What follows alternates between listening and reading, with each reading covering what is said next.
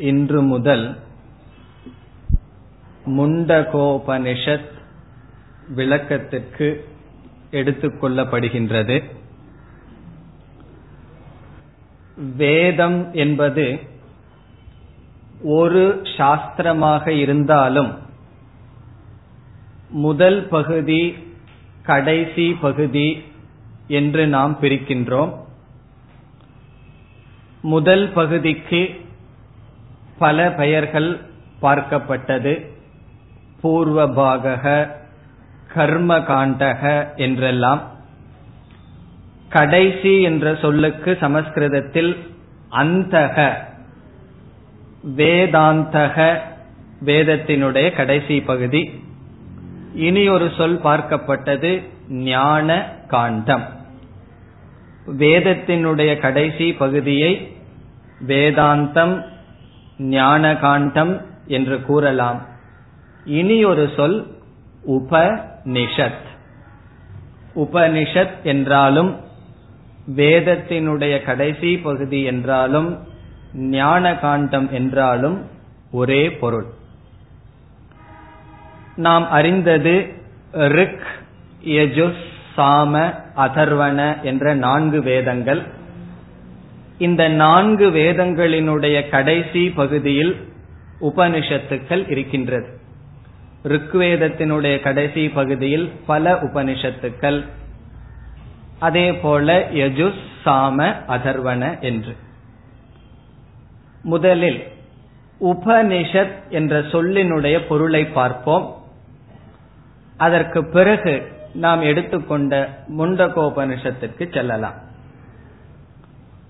உபனிஷத் என்ற சொல் இறுதியாக பிரம்ம வித்யா என்ற பொருளை தருகிறது.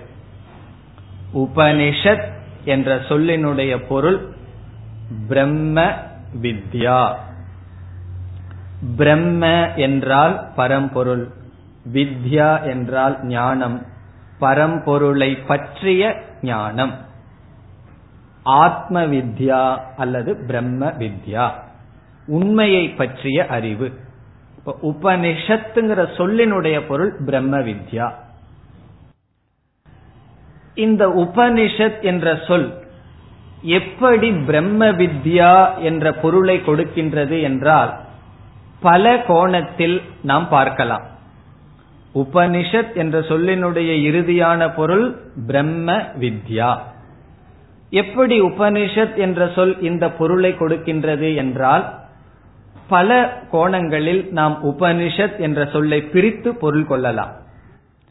நாம் ஒவ்வொரு உபனிஷத்திலும் ஒவ்வொரு கோணத்தில் இவ்விதம் உபனிஷத் என்ற சொல்லை பிரித்து கடைசியில கிடைக்கிற பொருள் பிரம்ம வித்யா. இங்கு நாம் உபனிஷத் என்ற சொல்லை பிரித்து பொருள் பார்ப்போம்.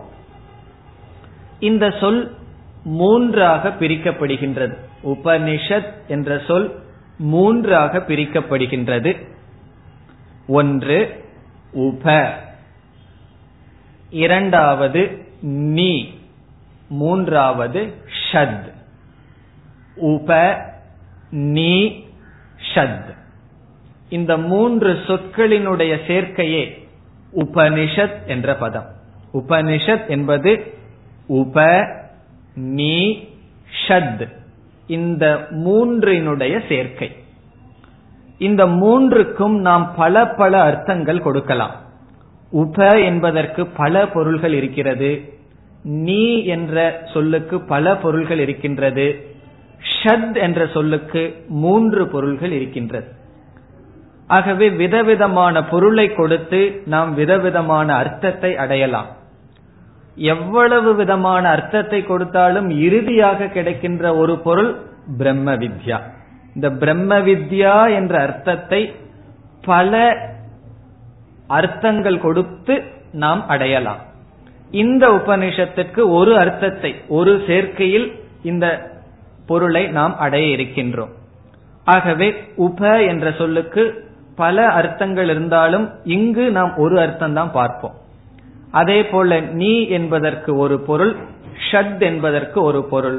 பார்த்து இறுதியாக எந்த அர்த்தத்தை அடைவோம்? பிரம்ம வித்யா என்ற பொருளை அடைவோம். இப்பொழுது அர்த்தத்திற்கு செல்லலாம். உப என்ற சொல்லுக்கு குருவினுடைய அருகில் செல்லுதல். குரு சமீப கமனம். குருவினுடைய அருகில் செல்லுதல் என்று பொருள். உப என்றால் அருகில் செல்லுதல். குருவினுடைய அருகில் சென்று என்ன செய்ய வேண்டும்? சாஸ்திரம் நாம் படிக்க வேண்டும். ஞானத்தை பெற வேண்டும் என்றால் உப சாஸ்திரத்தை படிக்க வேண்டும் வேதாந்தத்தை படிக்க வேண்டும். அப்படி படித்து நாம் என்ன செய்ய வேண்டும்? ஒரு ஞானத்தை அறிவை அடைய வேண்டும். அந்த அறிவு எப்படிப்பட்டதாக இருக்க வேண்டும்? சந்தேகமில்லாமல் அறிவை அடைய வேண்டும். ஒரு அறிவை நாம் அடைகின்றோம். அந்த அறிவில் நமக்கு சந்தேகம் இருக்கிறது என்றால் அந்த அறிவை அடைந்ததற்கும் அடையாததற்கும் ஒரு வேறுபாடும் கிடையாது. ஆகவே எந்த ஒரு ஞானமும் சந்தேகமில்லாமல் பெற வேண்டும். அந்த சந்தேகமில்லாமல் பெறுகின்ற ஞானத்தை நீ என்ற சொல் விளக்குகின்றது. நீ என்றால் நிச்சய ஞானம் நிச்சய ஞானம் நிச்சயம் என்றால் சந்தேகமில்லாமல் தெளிவாக அடைய வேண்டும். இப்போ உப நீக்கு என்ன பொருள் நமக்கு கிடைத்து விட்டது? குருவை நாடி பரம்பொருளை பற்றிய அறிவை நிச்சயமாக பெற வேண்டும். இனி இந்த ஷத் என்ற சொல் எப்பொழுதுமே இந்த ஞானத்தினுடைய பிரயோஜனத்தை சொல்கின்றது. குருவினுடைய அருகில் சென்று நிச்சயமான ஞானத்தை பெற்றால் என்ன பிரயோஜனம் அடையப்படுகின்றது? இங்கு ஷத் என்பது அவசாதக நாசம் என்று பொருள். நாசம் செய்வது என்று பொருள். அழிப்பது நாசத்தை செய்வது என்று பொருள். இப்ப இத கேட்டோடனே நமக்கு பயம் வந்துடும் குருவினுடைய அருகில சென்று எதையோன்னு நிச்சயமா தெரிஞ்சு நாசம் ஏற்படும். எதற்கு? சம்சாரஸ்ய. சம்சாரத்தினுடைய நாசமானது அழிவானது ஏற்படும். ஷத் என்றால் நாசம். எதனுடைய நாசம்? துயரத்தினுடைய சம்சாரத்தினுடைய நாசம் அல்லது சம்சாரம் நம்மை விட்டு சென்றுவிடும். இதையெல்லாம் சேர்த்து சொன்னா எப்படி அர்த்தம் வரும்? குருவினுடைய அருகில் சென்று நிச்சயமாக எதை அடைந்து சம்சாரம் நிவர்த்தி ஆகிறதோ அதுதான் உபனிஷத்துங்கிற சொல்லினுடைய பொருள். குருவினுடைய அருகில் சென்று நிச்சயமாக எதை பெற்றால் நம்முடைய துயரம் நீங்குமோ? அது எதுவா இருக்க முடியும்? பிரம்ம வித்யா பிரம்ம வித்யா தான் குருவினுடைய அருகில் சென்று நிச்சயமாக பெற்றால் துயரமானது நீங்கும். இப்ப உபனிஷத்துங்கிற சொல் எவ்வளவு தூரம் பொருள் வருகின்றது? குருவினுடைய அருகில் சென்று நிச்சயமாக எதை அடைந்தால் சம்சாரம் நீங்குமோ? இவ்வளவும் உபனிஷத்துங்கிற சிறிய சொல்லுக்குள்ள அடக்கம். இந்த உபங்கிறதுலயே குருவின் அருகில் சென்று படித்து சிரவணம் அதெல்லாம் ஆகுது. பிறகு நீ என்பது நிச்சய ஞானம். எந்த நிச்சய ஞானத்தை அடைந்தால் அதனுடைய பிரயோஜனம் சம்சார துயர நிவத்திகி. அது என்ன? பிரம்ம வித்யா. இப்ப இறுதியா உபனிஷத் என்ற சொல்லுக்கு நாம் இனிமேல் என்ன பொருள் என்று புரிந்து கொள்ள வேண்டும்? ஆத்ம ஞானம் பிரம்ம ஞானம் அல்லது பிரம்ம வித்யா அந்த பிரம்ம வித்யை எப்படி அடைய வேண்டும்? உப நீ குருவினுடைய அருகில் சென்று நிச்சயமாக அடைய வேண்டும். இந்த பிரம்ம வித்யாவினுடைய உற்பத்தி சாஸ்திரத்தை கேட்டல் நிச்சயமாக புரிந்து கொள்ளுதல். அதனுடைய பிரயோஜனம் சம்சார நிவிருத்திகி துயரத்திலிருந்து நீங்குதல். இவ்விதம் இந்த உப நீ ஷத் என்பதற்கு வேறு சில அர்த்தங்களும் கொடுக்கலாம். வேறு சில அர்த்தங்கள் கொடுத்தாலும் கடைசியில பிரம்ம வித்யான தான் முடிக்க முடியும். அந்த எந்தெந்த விதத்தில் அர்த்தத்தை கொடுத்து எப்படி பிரம்ம வித்யா என்ற பொருளை அடைகிறோம் என்று நாம் ஒவ்வொரு உபனிஷத்திலும் ஒவ்வொரு விதமாக பார்ப்போம். இங்கு இந்த உபனிஷத்திற்கு இவ்விதத்தில் பொருள் பார்த்தோம். இப்போ உபனிஷத் என்றால் பிரம்ம வித்யா. இப்ப நம்ம உபனிஷத் புஸ்தகம் கொண்டு வந்தீர்களான்னு உங்களிடம் கேட்கின்றேன். உபனிஷத் என் கையில் இருக்கிறது என்று சொல்கிறீர்கள். உபனிஷத்தை நான் இவ்வளவு ரூபா கொடுத்து வாங்கியுள்ளேன் என்று சொல்கிறீர்கள் என்றால் அந்த புஸ்தகத்தையே உபனிஷத்துன்னு சொல்றமே. உபனிஷத்துன்னு சொன்னா ஞானம்னு சொன்னோம். இப்ப பிரம்ம வித்யாவை ஏழு ரூபா கொடுத்து வாங்க முடியுமா? பிரம்ம வித்யாவை இருபது ரூபா கொடுத்து வாங்க முடியுமா? பிறகு ஏன் அந்த புஸ்தகத்துக்கு உபனிஷத்துங்கிற பேர் வந்தது? அந்த புஸ்தகம் அந்த வித்தியை கொடுப்பதனால் அந்த புஸ்தகத்துக்கும் உபனிஷத் என்று பெயர். உண்மையிலேயே புஸ்தகத்துக்கு உபனிஷத் என்று பொருள் அல்ல அந்த சப்தத்துக்கு உபனிஷத் என்று பொருள் அல்ல அந்த சப்தத்தினால் வருகின்ற ஞானத்திற்கு தான் ஆத்ம ஞானத்திற்கு தான் உபனிஷத் என்று பொருள். அந்த சப்தம் அந்த புஸ்தகம் ஞானத்தை கொடுப்பதனால் அந்த புஸ்தகத்துக்கும் உபனிஷத் என்று பெயர். உதாரணமாக நம்ம சென்னையில் ஒரு ரோடு இருக்கு.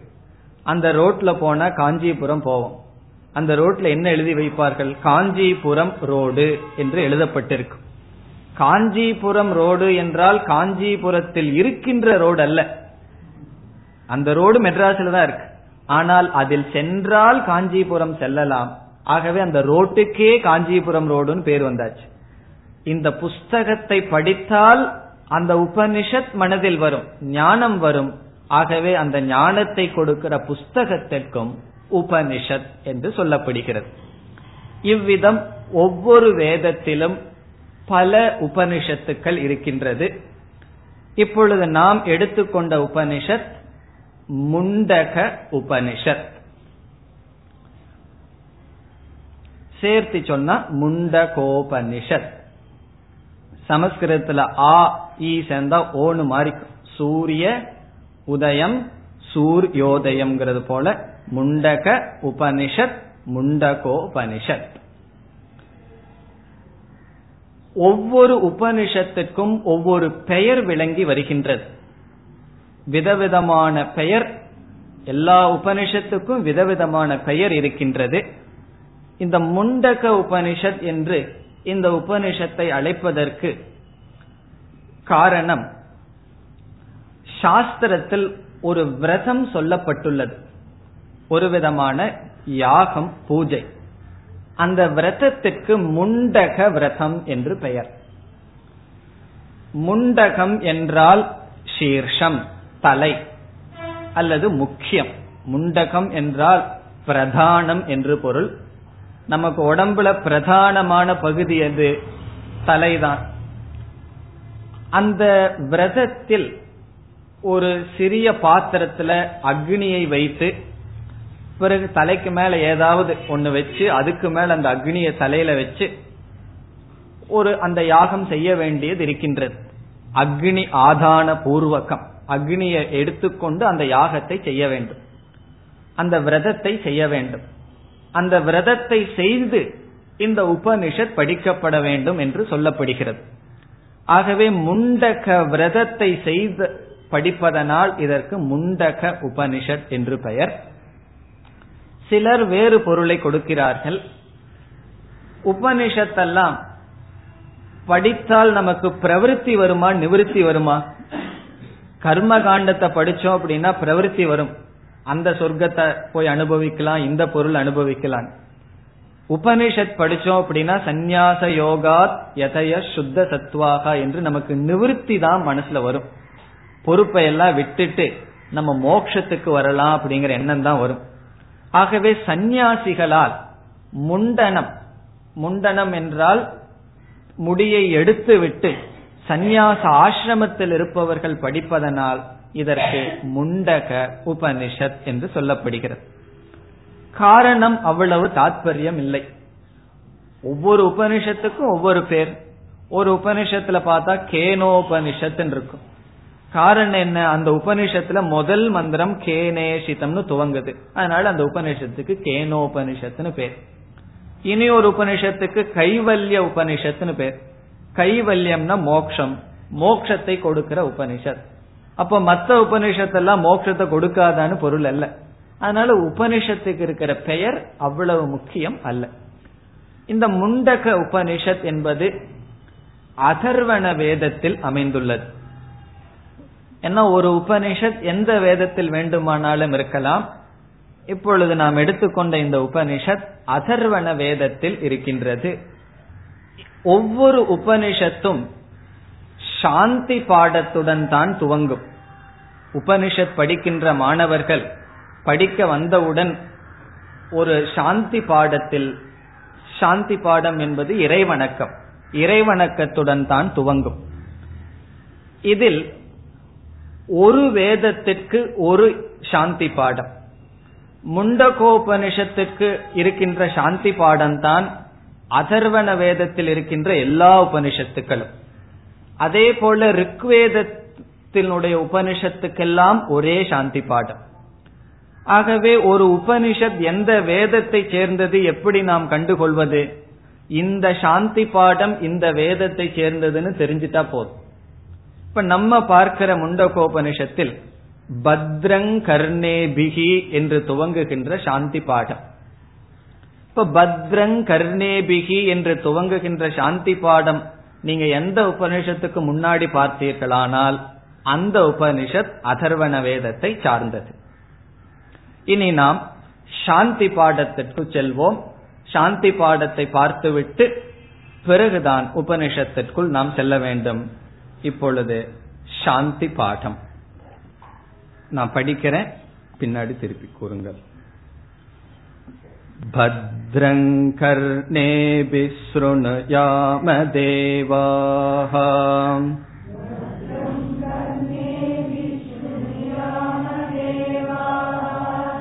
भद्रं पश्ये माक्षभिर्यजत्राः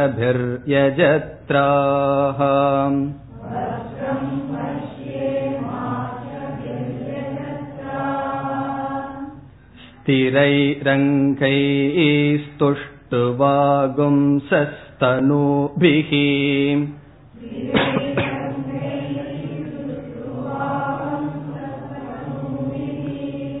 व्यशेम देवहितं यदायुः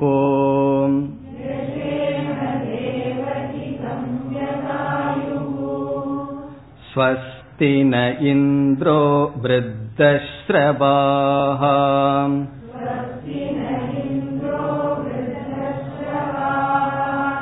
स्वस्ति नः पूषा विश्ववेदाः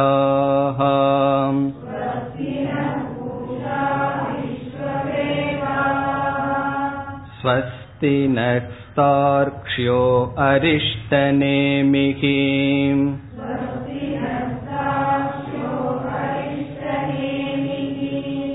स्वस्ति नो बृहस्पतिर्दधातु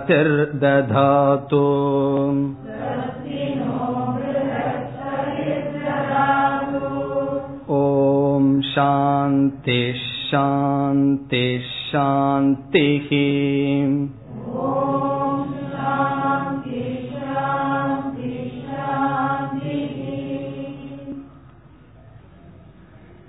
சாந்தி பாடக என்றால் சாந்தியர்த்தம் பாடக இங்கு பாடக என்றால் வழிபாடு இறைவணக்கம் சாந்தி பாடக என்றால் சாந்திக்காக செய்யப்படும் வழிபாடு. இங்கு சாந்தி என்றால் தடைகளிலிருந்து சாந்தி அடைவதற்காக. நமக்கு எந்த தடைகளும் வராமல் அதிலிருந்து விடுதலை அடைவதற்காக படிக்கப்படுகின்ற பாடம். காரணம் நாம் மேற்கொள்கின்ற ஒவ்வொரு செயலிலும் புருஷார்த்தம் தெய்வ அனுகிரகம் என்ற இரண்டு தத்துவம் சேர்ந்தே இருக்கின்றது.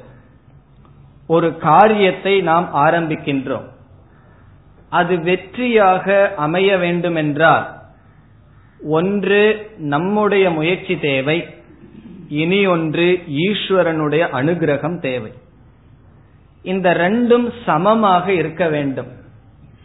பலருக்கு சந்தேகம் நம்முடைய முயற்சி முக்கியமா ஈஸ்வரனுடைய அனுகிரகம் முக்கியமா?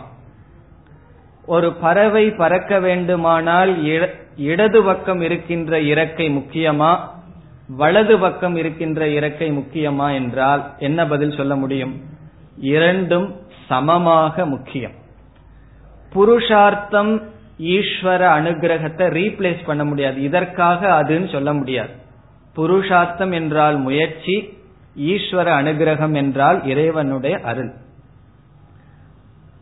ஆகவே என்னுடைய முயற்சியோடு இறைவனுடைய அனுகிரகம் வேண்டும் என்று செய்யப்படுகின்ற பாடம்தான் சாந்தி பாடம்.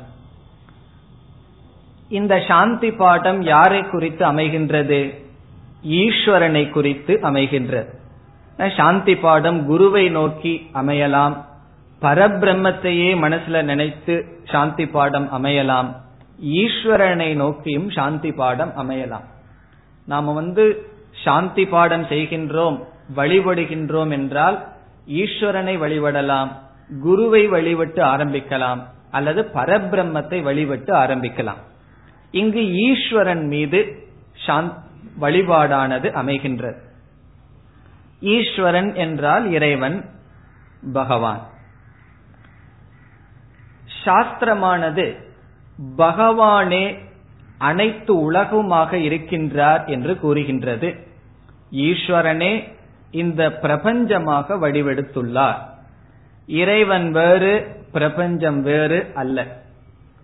ஆகவே இந்த அகில பிரபஞ்சத்தில் இருக்கின்ற சக்தி அகில பிரபஞ்சத்தில் இருக்கின்ற நியமங்கள் எல்லாம் ஈஸ்வரனுடையது. பஞ்சபூதமாக ஈஸ்வரனே இருக்கின்றான். இதையெல்லாம் நாம் உபனிஷத்தில் தெளிவாக படிப்போம். ஈஸ்வரனே ஜெகத்திற்கு உபாதான காரணம். ஈஸ்வரனே அனைத்துமாக இருக்கின்றான். இப்ப ஈஸ்வரனே அனைத்துமாக இருக்கின்றான் என்றால் இந்த உலகத்தில் விதவிதமான சக்திகள் இருக்கின்றது. வாயுவுக்கு ஒரு சக்தி இருக்கின்றது. அக்னிக்கு ஒரு சக்தி இருக்கின்றது. அதெல்லாம் யாருடையது? ஈஸ்வரனுடையது. அந்த ஒரு ஈஸ்வரனுடையது. ஈஸ்வரன் விதவிதமாக தன்னை வெளிப்படுத்துகின்றார். எந்தெந்த விதத்தில் அவர் வெளிப்படுகின்றாரோ அந்தந்த விதத்திற்கு நாம் அதே ஈஸ்வரனுக்கு தேவதா என்ற பெயர் கொடுக்கின்றோம். தேவதைகள் என்றால் இந்த உலகத்தில் வெளிப்படுகின்ற சக்தி. ஒரே ஒரு ஈஸ்வரன் விதவிதமான சக்தியாக வெளிப்படும் பொழுது அந்த வெளிப்படுகின்ற சக்திக்கு தேவதைகள் தேவதா என்று சொல்லப்படுகிறது. இறைவன் எரிக்கும் சக்தியாக வெளிப்பட்டால் அக்னி தேவதா என்போம். காற்றாக வெளிப்பட்டால் வாயு பகவான் என்போம். மலையாக வெளிப்பட்டால் வருணதேவன் என்போம். இவ்விதம் ஈஸ்வரனுடைய வெளிப்பாடு விதவிதமான தேவதைகளாக சொல்லப்படுகிறது. ஈஸ்வரன் இவ்வுலகத்தில் மட்டும் அவ்விதம் வெளிப்பட்டானா என்றால் கிடையாது. நம்முடைய ஷரீரத்திலும் கூட நம்மளுடைய மனம் இந்திரியங்கள் அவைகளுக்கும் சக்தி இருக்கின்றது. அது யாரிடமிருந்து வந்தது? அதுவும் ஈஸ்வரனுடைய சக்தி தான் பார்க்கும் சக்தி கேட்கும் சக்தி பேசும் சக்தி சுவைக்கும் சக்தி நடக்கும் சக்தி இதெல்லாமே ஈஸ்வரனுடைய சக்தி தான் அதே போல பார்க்கும் சக்தி ஈஸ்வரன் பார்க்கும் சக்தியாக ஈஸ்வரன் வெளிப்பட்டால் அதற்கு ஒரு தேவதை. கேட்கும் சக்தியாக வெளிப்படுகின்ற ஈஸ்வரனுக்கு ஒரு தேவதை என்று வெஷ்டி சமஷ்டி. வெஷ்டி என்றால் இண்டிவிஜுவல் நம்முடைய கருவிகள் செயல்படுவதற்கான சக்தியும் ஈஸ்வரனுடையது. இந்த உலகத்தில் இருக்கின்ற சக்தியும் ஈஸ்வரனுடையது. அதை விதவிதமான தேவதைகள் என்ற பெயரில் அழைப்போம். ஆகவே இங்கு சாந்தி பாடம் இந்த தேவர்களை குறித்து அமைகின்றது. தேவர்கள் வேறு ஈஸ்வரன் வேறு அல்ல. ஈஸ்வரனே விதவிதமான தேவதைகளாக இருக்கின்றார். விதவிதமான சக்தியாக வெளிப்படும் பொழுது விதவிதமான தேவதைகளாக இருக்கின்றார். அந்த தேவதைகளை குறித்து இந்த பிரார்த்தனையானது அமைகின்றது. இனி அடுத்த கருத்து யார் இந்த பிரார்த்தனையை செய்கிறார்கள்? இந்த பத்ரங் கர்ணேபிகி என்று யார் இந்த பிரார்த்தனையை செய்கிறார்கள்? அதிக யோசிக்க வேண்டிய அவசியம் இல்லை நம்ம தான் இந்த பிரார்த்தனையை செய்கின்றோம். யார் நம்ம சாஸ்திரம் படிப்பவர்கள் தான் உபனிஷத் படிப்பவர்கள் தான் இந்த பிரார்த்தனையை செய்கிறார்கள். இப்ப இங்கு இந்த பிரார்த்தனையை செய்பவர்கள் உபனிஷத் மாணவர்கள். உபனிஷத் படிக்க வருபவர்கள் இங்கு ஒரு பிரார்த்தனையை வேண்டுகோளை இறைவனிடம் விடுக்கிறார்கள். இங்க வந்து நம்ம என்ன வேண்டுகோள் விடுவோம்? காமியமா ஒரு விதமான வேண்டுகோளையும் நாம் இந்த இடத்தில் நினைக்க மாட்டோம். காமியமாக வேண்டுகோள் வேண்டும் என்றால் எங்காவது போய் யாகமோ பூஜையோ செய்து கொண்டிருப்போம். ஆனால் சாஸ்திரம் படிக்க வருகின்ற நமக்கு ஒரே ஒரு எண்ணம் இந்த ஞானத்தை அடைய வேண்டும். நம்மளுடைய புருஷார்த்தத்தில் ஒரு மாற்றம் இருந்ததனால்தான் ஞான காண்டத்திற்கு வர முடிகிறது. நம்மளுடைய முடிவில் மாற்றம் இல்லை என்றால் வேறு சாதனையில் இந்த நேரத்தில் ஈடுபட்டு கொண்டிருப்போம். இப்ப சாஸ்திரம் படித்தல் என்ற சாதனைக்கு நாம் வரும் பொழுதே நம்மளுடைய லட்சியம் ஞானத்தை அடைய வேண்டும். இப்ப இந்த ஞானம் ரொம்ப பேர்த்துக்கு ரொம்ப நாளைக்கு அப்புறம் தான் தெரியுது. ரொம்ப நாள் கழிஞ்சதுக்கு அப்புறம் தான் இப்படி ஒரு சாத்தியம் இருக்கு அப்படின்னு தெரியுது. அப்போ முதல் அவர்கள் என்ன உணர்கிறார்கள் என்றால் இந்த அறிவு கொஞ்ச வருஷத்துக்கு முன்னாடியே வந்திருந்தா நல்லா இருக்குமே. இனி கொஞ்சம் ஆயுள் வேண்டும் என்று வாழ்க்கையினுடைய டியூரேஷன் வாழ்க்கை வாழணுங்கிற தேவை அவர்களுக்கு அப்பொழுது தெரிகின்றது. ஆகவே பகவானிடம் கொஞ்ச நாள் ஆயுள் இருந்தால் சௌகரியமாக இருக்கும். அந்த ஆயிலுக்குள்ள எப்படியாவது இந்த ஞானத்தை நான் அடைந்து விடுவேன். அப்போ முதல் பிரார்த்தனை என்ன? எனக்கு ஆயுள் வேண்டும். வாழ்க்கையினுடைய நெசசிட்டி இந்த வாழ்க்கையினுடைய பெருமையையே அப்பொழுதுதான் நாம் உணர்கின்றோம். எப்பொழுது ஒரு முக்கியமான புருஷார்த்தத்தை இந்த சரீரத்தில் அடைய முடியும் என்று தெரிந்து கொண்டதற்கு பிறகுதான் நமக்கு தெரிய வருகின்றது வாழ்க்கையினுடைய மேன்மை. பலர் கூறுவதை அல்லது உணர்வதை நாம் பார்க்கின்றோம். இந்த ஞானம் இந்த பிறவைக்குள் அடைந்து விட வேண்டும். ஆகவே நம்முடைய பிராரப்தத்தினால் எவ்வளவு ஆயுள் இருக்கின்றதோ அவ்வளவாவது நான் வாழ வேண்டும். புதிதா எனக்கு அதிக வாயில் கொடுக்க வேண்டாம். திடீரென்று அபமிருத்யு வரக்கூடாது. அபமிருத்யு என்றால் எனக்கு பிராரப்தத்துல கொஞ்சம் வருஷம் இருந்து தற்செயலாக ஏதாவது விதத்தில் என்னுடைய வாழ்க்கை வாழ்க்கை காலமானது என்னிடமிருந்து பறித்து பறிக்கப்படக்கூடாது. காரணம் இந்த வாழ்க்கையை நான் ஞானத்திற்காக மோட்சத்திற்காக பயன்படுத்தி ஆக வேண்டும்.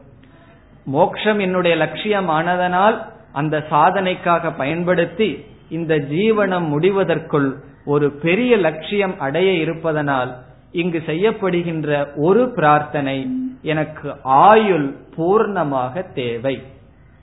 இங்க சிஷ்யர்கள் என்ன கேட்கிறார்கள்? ஆயுளை கேட்கிறார்கள். அது ஒரு பிரார்த்தனை. எதற்கு ஆயுளை கேட்பது? மோக்ஷத்தை அடைவதற்காக காலத்தை பயன்படுத்துவதற்கு. போகத்தை அடைவதற்கும் ஆயில கேட்கலாம். அது காமியமான பிரார்த்தனையாயிரும். இது நிஷ்காமியமான பிரார்த்தனை. மோக்ஷத்திற்காக எனக்கு ஆயில் வைத்திருக்க வேண்டும். இருக்கிற ஆயுளாவது போயிடக்கூடாது பகவான் கொஞ்சம் திடீர்னு அதிகமா போட்டா நல்லது. ஆனா அவர் போட மாட்டார். இருக்கிற ஆயிலாவது என்னை விட்டு போய்விடக் கூடாது. அந்த வாழ்க்கையினுடைய தேவையை நாம் உணர்கின்றோம். இனி அடுத்ததாக ஆயுள் பகவான் கொடுக்கிறார். பெட்லயே படுத்துட்டு இருக்கிற மாதிரி ஆயுள கொடுத்துட்டாருன்னு வச்சுக்கோ. ரூம் விட்டு வெளியே வர முடியாத அளவு ஆரோக்கியம் இல்லைன்னு வச்சுக்கோ. அப்ப என்ன பிரயோஜனம்? சாதனைகள் செய்ய முடியுமா? ஆகவே அடுத்த பிரார்த்தனை இங்கு ஆரோக்கியத்தை மாணவர்கள் அந்தந்த தேவதைகளிடம் அல்லது ஈஸ்வரனிடம் கேட்கிறார். முதல்ல ஆயுள் வேண்டும்.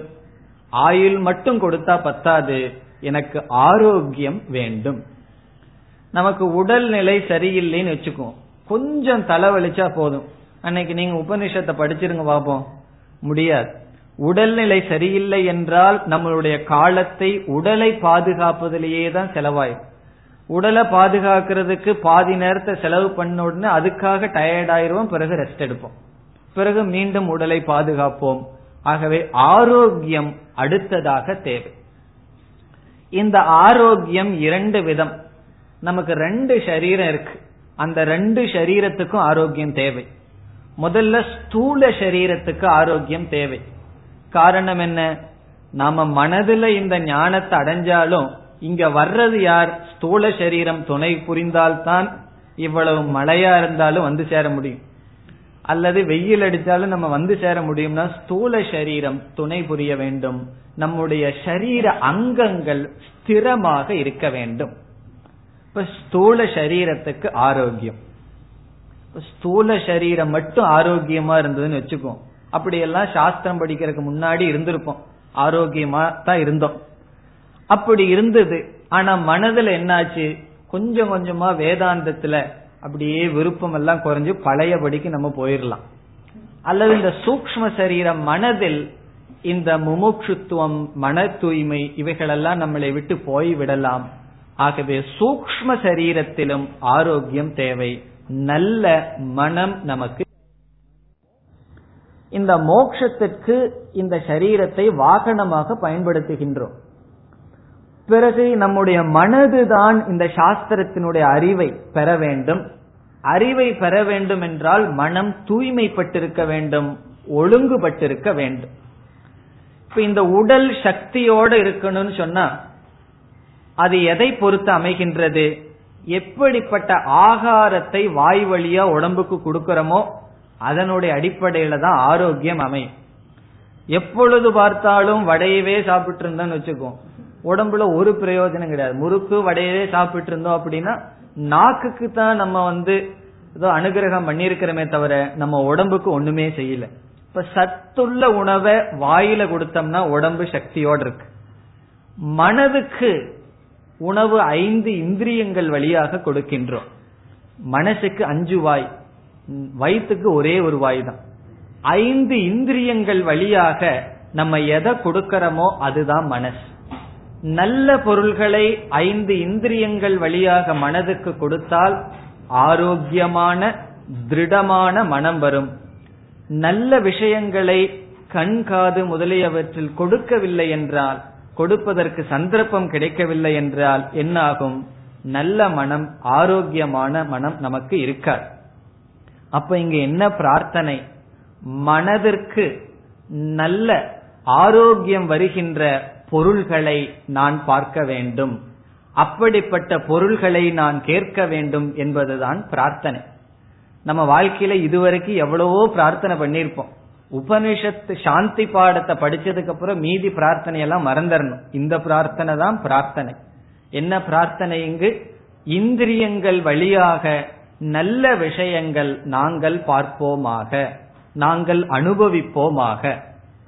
பிறகு எங்களுடைய உடல் ஸ்திரமாக இருக்க வேண்டும். இப்படிப்பட்ட பிரார்த்தனை தான் இங்கு செய்யப்படுகிறது. இப்ப இங்கு என்ன பிரார்த்திக்கப்படுகின்றது? ஆயுள் ஆரோக்கியம். ஷரீர ஆரோக்கியம் மன ஆரோக்கியம். மன ஆரோக்கியத்திற்கு நல்ல விஷயங்கள் எனக்கு செல்ல வேண்டும். என்னுடைய மனதிற்கு செல்ல வேண்டும். யார் இந்த பிரார்த்தனையை செய்கிறார்கள்? உபனிஷத் மாணவர்கள். நாம் நான் செய்யறேன்னு சொல்லிக்கணும். உபனிஷத் மாணவர்கள்னா இப்ப நான் யார்? நான் உபனிஷத் மாணவன் தான். உபனிஷத் படிக்கிறதுங்கிறது பிஜி மாதிரி மாஸ்டர் டிகிரி மாதிரி. கீதை படிக்கிறதுங்கிறது பிஎஸ்சி மாதிரி. நீங்க எல்லாம் பாதி பேர் கீதை படிச்சு முடிச்சிருக்கீங்க. அதனால கரெக்டா தான் இருக்கு. ஒரு இது படிச்சுட்டு அடுத்த டிகிரிக்கு வந்தாச்சு. ஆகவே நாம் உபனிஷத் மாணவர்கள். உபனிஷத் மாணவர்களினால் விதவிதமான தேவதைகளுக்கு ஒரே ஈஸ்வரன் விதவிதமாக வெளிப்படுகின்ற தேவதைகளுக்கு உடல் உள்ள ஆயுள். இதை பிரார்த்திக்கும் பிரார்த்தனை தான் இந்த சாந்தி பாடம். இப்பொழுது சாந்தி பாடத்திற்குள் செல்வோம். பத்ரம் கர்ணேபிகி ஸ்ருணுயாம தேவாகா தேவாகா என்றால் தேவர்களை நாம் அழைக்கின்றோம். ஹே தேவாகா தேவர்களே. தேவர்களை நம்ம கூப்பிடுறோம். ஹே தேவாகா. இங்கு எந்த தேவர்கள் என்றால் ஸ்தூல சூக்ம ஷரீர அங்க தேவதாகா. நம்மளுடைய ஸ்தூல சூக்ம அங்கத்திற்கு அதிஷ்டானமாக இருக்கின்ற தேவதைகளை தேவர்களே என்று அழைக்கின்றோம். இப்ப தேவாகா என்ற சொல்லுக்கு பொருள் தேவர்களே. ஓ தேவர்களே. எப்படிப்பட்ட தேவர்கள்? ஸ்தூல சூக்ம சரீர அங்க தேவதாகா. இந்த ஸ்தூல சூக்ம சரீரத்துக்கு ஆதாரமாக இருக்கின்ற தேவர்களே. அதாவது கண்ணுக்கு பார்க்கும் சக்தியை கொடுக்கும் இறைவா. காதுக்கு கேட்கும் சக்தியை கொடுக்கும் தேவனே. அதே போல சரீரம். ஹஸ்தஸ்ய தேவ் இந்த கையுக்கு இந்திரன் தேவதை என்றெல்லாம் சாஸ்திரங்களில் கூறப்படும் ஒவ்வொரு அங்கங்களுக்கும் ஒவ்வொரு தேவதை. அந்த தேவர்களிடம் இப்பொழுது பிரார்த்தனை. ஹே தேவாகா ஸ்ருணுயாம. ஸ்ருணுயாம என்றால் நாங்கள் கேட்போமாக. ஸ்ருணுயாம நாங்கள் கேட்போமாக. நாங்கள் கேட்போமாக. எதை? முதல் சொல் பத்ரம். பத்ரம் என்றால் மங்கள வச்சனம். மங்களமானதை. நலம் தரும் சொற்களை. பாடி வச்சிருக்காங்கல்லவா? நலம் தரும் சொல்லை நான் கண்டு கொண்டேன் எல்லாம் சொல்லு. அப்படி என்னுடைய மனதிற்கு திருட ஆரோக்கியம் தரும் சொல்லை. எதன் மூலமாக? கர்ணேபிகி காதுகளினால். கர்ணேபிகி என்றால் கர்ணைகி அஸ்மதீயைகி ஸ்ரோத்ரைகி. எங்களுடைய காதுகளினால். கர்ணேபிகி இஸ் ஈக்வல் டு எங்களுடைய காதுகளினால். அஸ்மதீயைகி ஸ்ரோத்ரைகி. எங்களுடைய காதுகளினால் நல்லதை கேட்போமாக.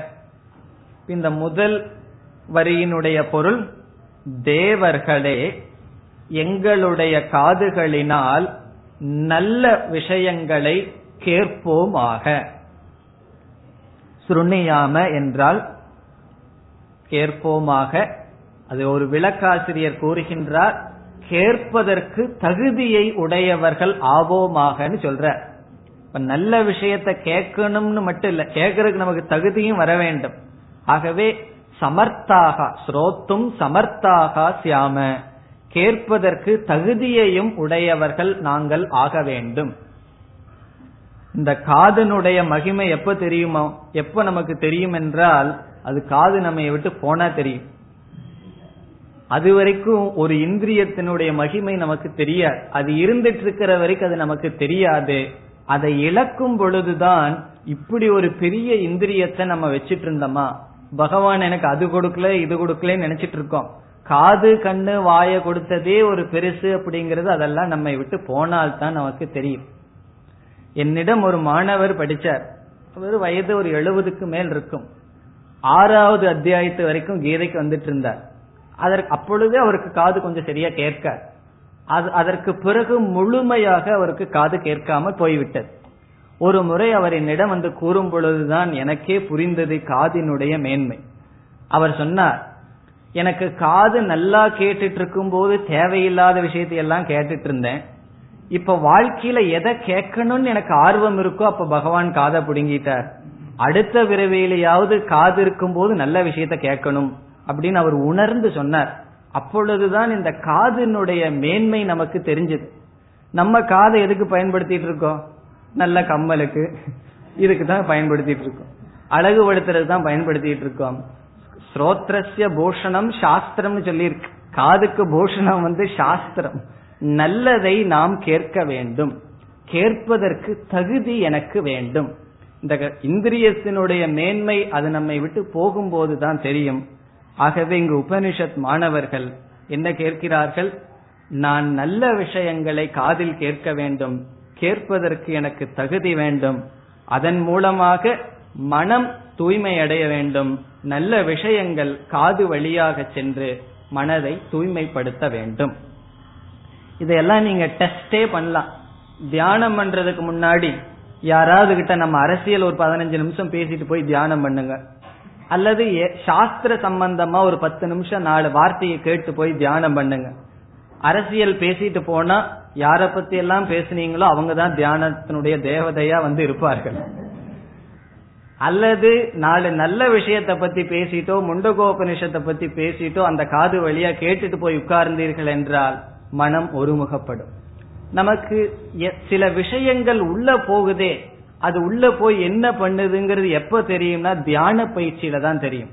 தியானம் பண்ணும் பொழுதுதான் நம்ம இந்திரியங்களை எவ்வளவு தூரம் மோசமாக பயன்படுத்துவதனால் தியானம் கைகூடவில்லை என்று நமக்கு தெரியும். ஆகவே இங்கு பிரார்த்தனை நல்ல விஷயங்களை நாங்கள் கேட்போமாக. இனி அடுத்த சொல். பத்ரம் பஷ்யேம. பத்ரம் என்றால் அதேபோல் நல்ல விஷயத்தை பஷ்யேம என்றால் பார்ப்போமாக. எதன் மூலமாக?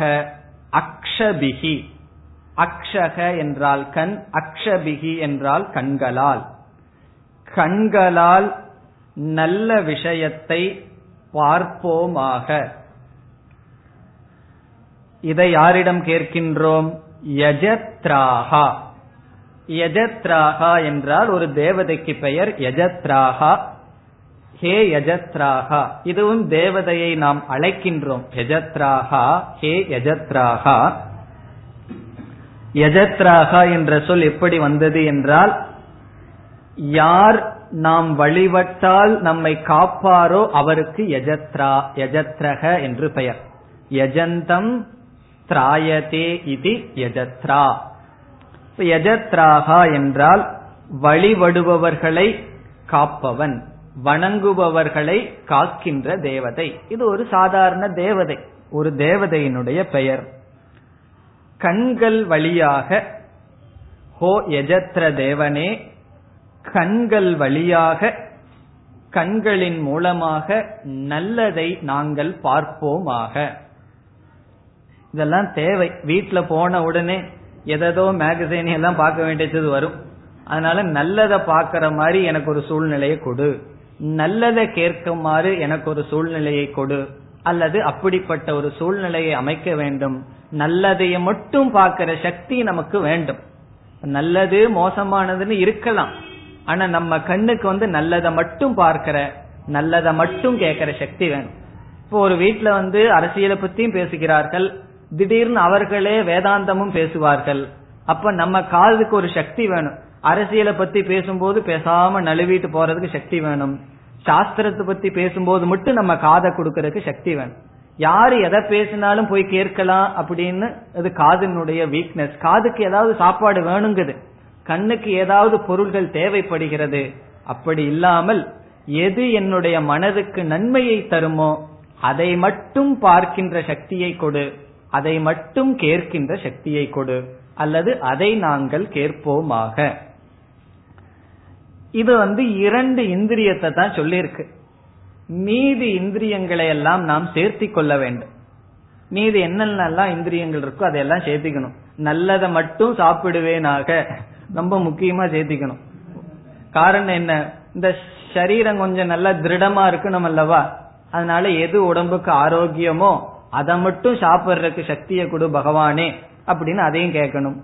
எல்லா இந்திரியங்கள் அதே போல கர்மேந்திரியங்கள். நல்ல காரியம் கையில செய்யணும். நல்ல இடத்துக்கு போறதுக்கு காலுக்கு சக்தி வேண்டும் என்றெல்லாம் பத்து இந்திரியங்களுக்கும் இந்த இரண்டு வரி பொதுவானது. இப்ப இதனுடைய ரெண்டு வரியினுடைய சாராம்சம் என்ன? எல்லா இந்திரியங்கள் வழியாக மனதுக்கு நன்மையை தேட வேண்டும். அதுதான் இதனுடைய சாரம். இனி அடுத்த சொல் திரைஹி அங்கைஹி. துஷ்டு வாம்சக தனுபிகி வெஷேம தேவகிதம் யதாயுகு. இதெல்லாம் சேர்ந்து ஒரு வாக்கியம். முதலில் இதனுடைய பொழிப்புரையை கூறிவிட்டு பிறகு வார்த்தைக்கு வார்த்தை வருவோம்.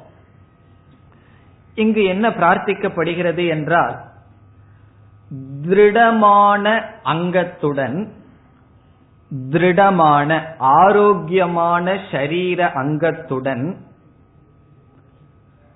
வேதங்களால் திருடமான அங்கத்துடன் வேதங்களால் தேவர்களாகிய உங்களை புகழ்ந்து கொண்டு தேவர்களாகிய உங்களை புகழ்ந்து கொண்டு எங்களுக்கு எவ்வளவு ஆயுள் கொடுக்கப்பட்டுள்ளதோ அவைகளை அனுபவிப்போமாக. அதுதான் இந்த சொல்லின் இந்த வரியினுடைய பொருள். திருடமான அங்கத்துடன் தேவர்களாகிய உங்களை வேதங்கள் மூலமாக புகழ்ந்து கொண்டு எங்களுக்கு எவ்வளவு ஆயில் கொடுக்கப்பட்டுள்ளதோ அவ்வளவு ஆயில் வாழ்வோமாக. அதாவது எங்களுக்கு அபமிருத்யு என்று ஒன்று வரக்கூடாது. பிராரப்தம் முடிவதற்கு முன் தற்செயலாக மரணம் வந்து விடக்கூடாது. எங்கள் பூரண வாழ்க்கையை நாங்கள் அனுபவிக்க வேண்டும். காரணம் மோக்ஷம் என்ற பாதையில் நாங்கள் இப்பொழுது அடியெடுத்து வைத்துள்ளோம். அதை நாங்கள் முடிப்பதற்குள் எங்களுடைய சரீரம் சென்றுவிடக் கூடாது யாரோ ஒருவர் கூறினார்கள் நான் வந்து யோக பிரஷ்டன் ஆயிரம் போல் இருக்குன்னு சொல்லி. யோக பிரஷ்டன் என்றால் என்ன? பாதி வழியில போறதுக்குள்ள பிராரப்தம் தீர்ந்துடுதுன்னு வச்சுக்குவோம். அதனால அவர்களுக்கு நம்பிக்கை இல்லை. இந்த பிறவியில வந்து நான் போய் கம்ப்ளீட்டா சக்சஸா மோட்சத்தை அடைஞ்சிருவேன்னு நம்பிக்கை இல்லை. ஆகவே அப்படி வேண்டாம். என்னுடைய காலத்துக்குள் நான் செல்ல வேண்டிய லட்சியத்தை அடைய வேண்டிய லட்சியத்தை நான் அடைய வேண்டும். இனி ஒவ்வொரு சொல்லுக்கு வருவோம். ஸ்திரைகி அங்கைகி ஸ்திரைகி என்றால் ஸ்திரமான உறுதியான அங்கைகி என்றால் அங்கங்களுடன். இது ஸ்தூல சரீரத்தினுடைய ஆரோக்கியம் பிரார்த்திக்கப்படுகின்றது. ஸ்திரமான அங்கத்துடன். இந்த இடத்துல எவ்வளவு ஸ்திரம் வேண்டும்? பத்து பேர்த்தோட போராடி வெல்றதுக்கெல்லாம் ஸ்திரம் நமக்கு வேண்டாம். ஒரு மணி நேரம் காலை அசைக்காம உட்கார்ந்து இருக்கிறதுக்கு அங்கத்துல ஸ்திரம் தேவை அவ்வளவுதான். வேற ஒண்ணு நமக்கு பெரிய ஸ்திரம் நமக்கு தேவையில்லை. நம்ம யாருகிட்டையும் கராத்த எல்லாம் பண்ணி சண்டை போட போறதில்ல. அடிச்சாலும் அகிம்சையை பின்பற்ற ஆரம்பிச்சிருவோம். இதெல்லாம் படிச்சதுக்கு அப்புறம். யாராவது அடிச்சாலும் பேசாம வாங்கிக்கிறோம். தாங்கறதுக்கு ஸ்திரம் வேண்டும். அல்லது அமர்ந்து இருப்பதற்கு ஸ்திரம் தேவை. அவ்வளவுதான். எவ்வளவு ஆரோக்கியம் தான் தேவை. அதிகமா நமக்கு ஆரோக்கியம் கூட தேவையில்லை. மாடும் கூட ஆரோக்கியமா எவ்வளவோ வருஷம் இருக்கு. அது எதை வாழ்க்கையில அடைஞ்சிருது. ஆகவே ஆரோக்கியம் கூட நம்மளுடைய வாழ்க்கையில் லட்சியம் அல்ல அது வந்து ஒரு சாதனை. ஸ்திரமான அங்கத்துடன் துஷ்டு வாம்சக. துஷ்டு வாம்சக என்றால் வயம். நாங்கள் புகழ்ந்து கொண்டு என்று பொருள். துஷ்டு வாம்சக என்றால் புகழ்ந்து கொண்டு என்று பொருள். யார்? நாங்கள். வயம் துஷ்டு வாம்சக. உங்களை நாங்கள் புகழ்ந்து கொண்டு. எதன் மூலமாக உங்களை நாங்கள் போற்றுகின்றோம்? தனுபிகி தனு என்றால் இங்கு வேதம். தனுபிகி என்றால் வேத மந்திரத்தினால் தேவர்களாகிய உங்களை போற்றிக் கொண்டு அதாவது நான் உங்களை வேதத்தின் மூலமாக உங்களை போற்றிக் கொண்டு உங்களை பிரார்த்தித்துக் கொண்டு ஸ்திரமான அங்கத்துடன் வாழ வேண்டும் என்பதுதான் பொருள். துஷ்டுவாம்சக வயம் வேதத்தின் மூலமாக உங்களை புகழ்ந்து கொண்டு வியசேம வியசேம என்றால் வாழ்க்கையை அனுபவிப்போமாக வாழ்வோமாக. வியசேம என்றால் நாங்கள் வாழ்வோமாக நாங்கள் வாழ வேண்டும். எவ்வளவு நாள் நாங்கள் வாழ வேண்டும்? எது ஆயுகு தேவஹிதம். எதாயுகுங்கிறது கடைசி சொல். எது ஆயுகு என்றால் எவ்வளவு ஆயுள் காலம் ஆயுகு என்றால் ஆயுள் காலம் ஜீவனம். எவ்வளவு ஆயுள் காலம் எது என்றால் யாவத். எவ்வளவு ஆயுள் காலம் தேவஹிதம் இறைவனால் எங்களுக்கு கொடுக்கப்பட்டுள்ளதோ. தேவஹிதம் என்றால் தேவனால் எங்களுக்கு கொடுக்கப்பட்டுள்ளதோ. இந்த இடத்துல தேவக என்ற சொல் பிராரப்த ஹிதம். எங்களுடைய பிராரப்த கர்மமாக இறைவனால் எவ்வளவு ஆயுள் கொடுக்கப்பட்டுள்ளதோ தாவத்து வெசேம அவ்வளவு ஆயுள் வாழ்வோமாக.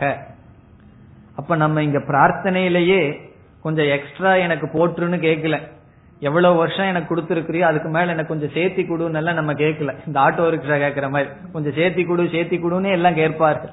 நம்ம அப்படி கேட்கல. எவ்வளவு எங்களுக்கு இருக்கோ அவ்வளவு ஆயில் ஸ்திரமான அங்கத்துடன் எப்படிப்பட்ட மனதுடன் ஏற்கனவே முதல்ல பார்த்துட்டோம். அப்படிப்பட்ட இந்திரிய வாழ்க்கையுடன் மனதுடன் ஸ்திரமான அங்கத்துடன் உங்களை புகழ்ந்து கொண்டு நாங்கள் வாழ வேண்டும். தேவஹிதம் என்றால் தேவனால் கொடுக்கப்பட்ட தேவனுக்கு ஹிதம் என்று பொருள் அல்ல. தேவேன ஹிதம். தேவர்களினால் கொடுக்கப்பட்ட இங்கு நம்மளுடைய கர்ம பலன் எவ்வளவு பிராரப்தம் எனக்கு இருக்கின்றதோ அவ்வளவு பிராரப்தம் நான் வாழ வேண்டும்.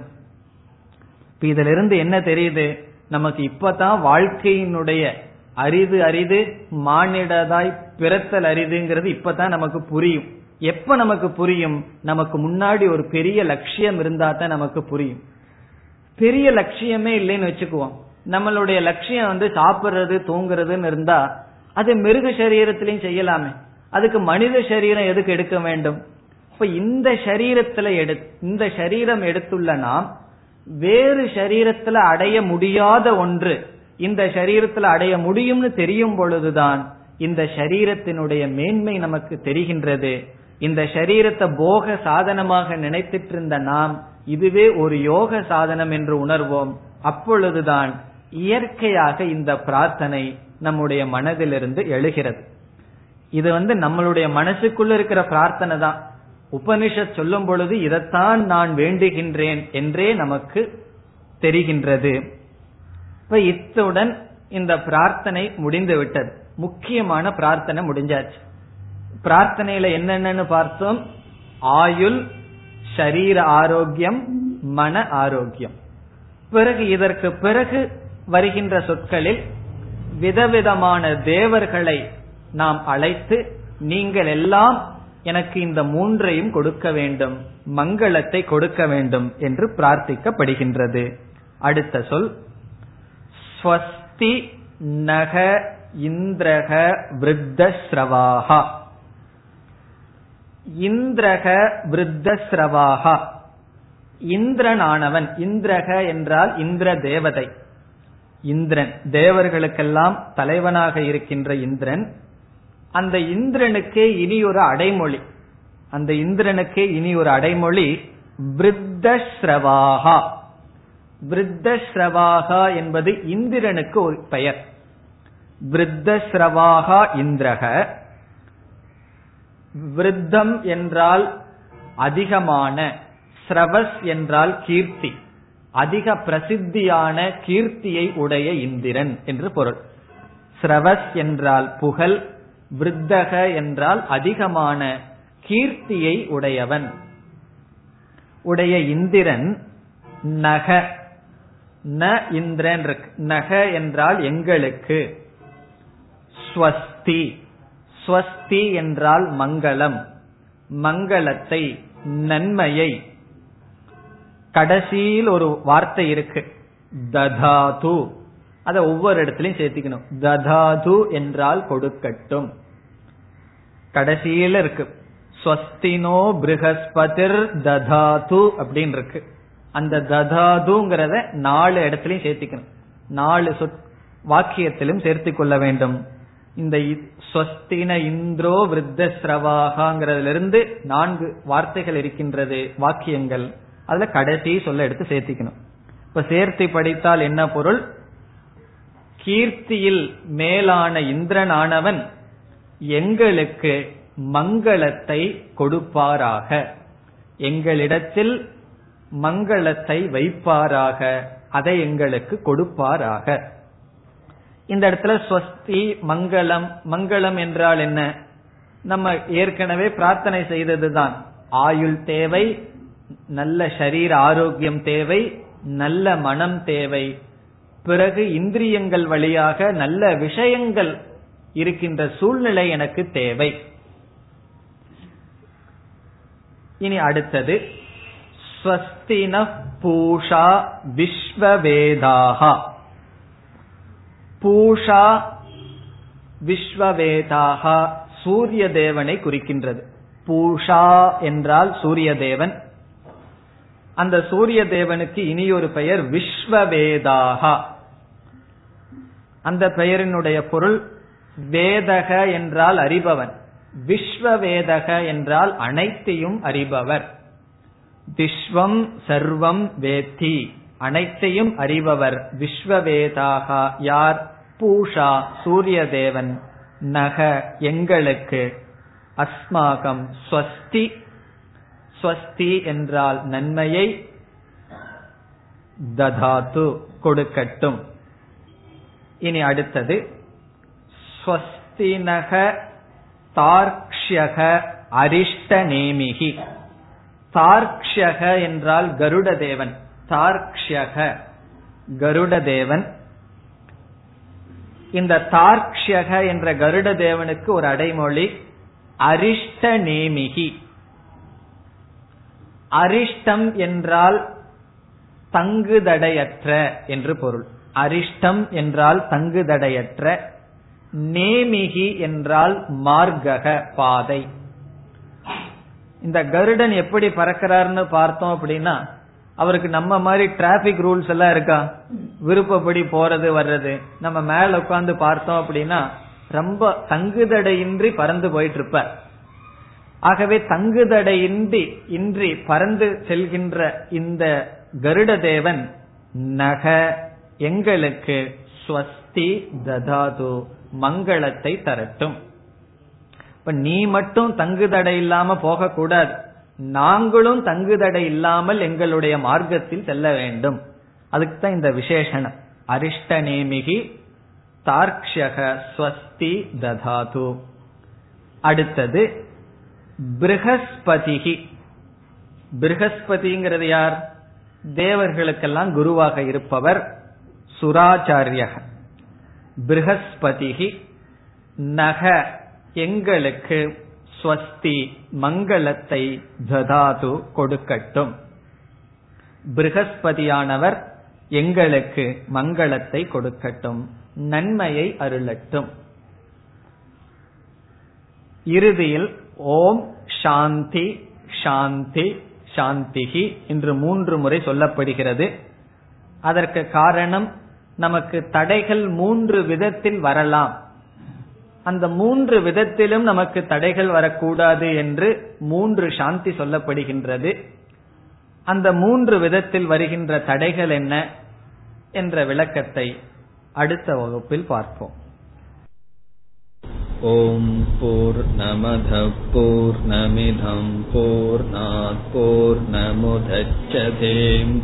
पूर्णस्य पूर्णमादाय पूर्णमेवावशिष्यते ॐ शान्ति शान्ति शान्तिः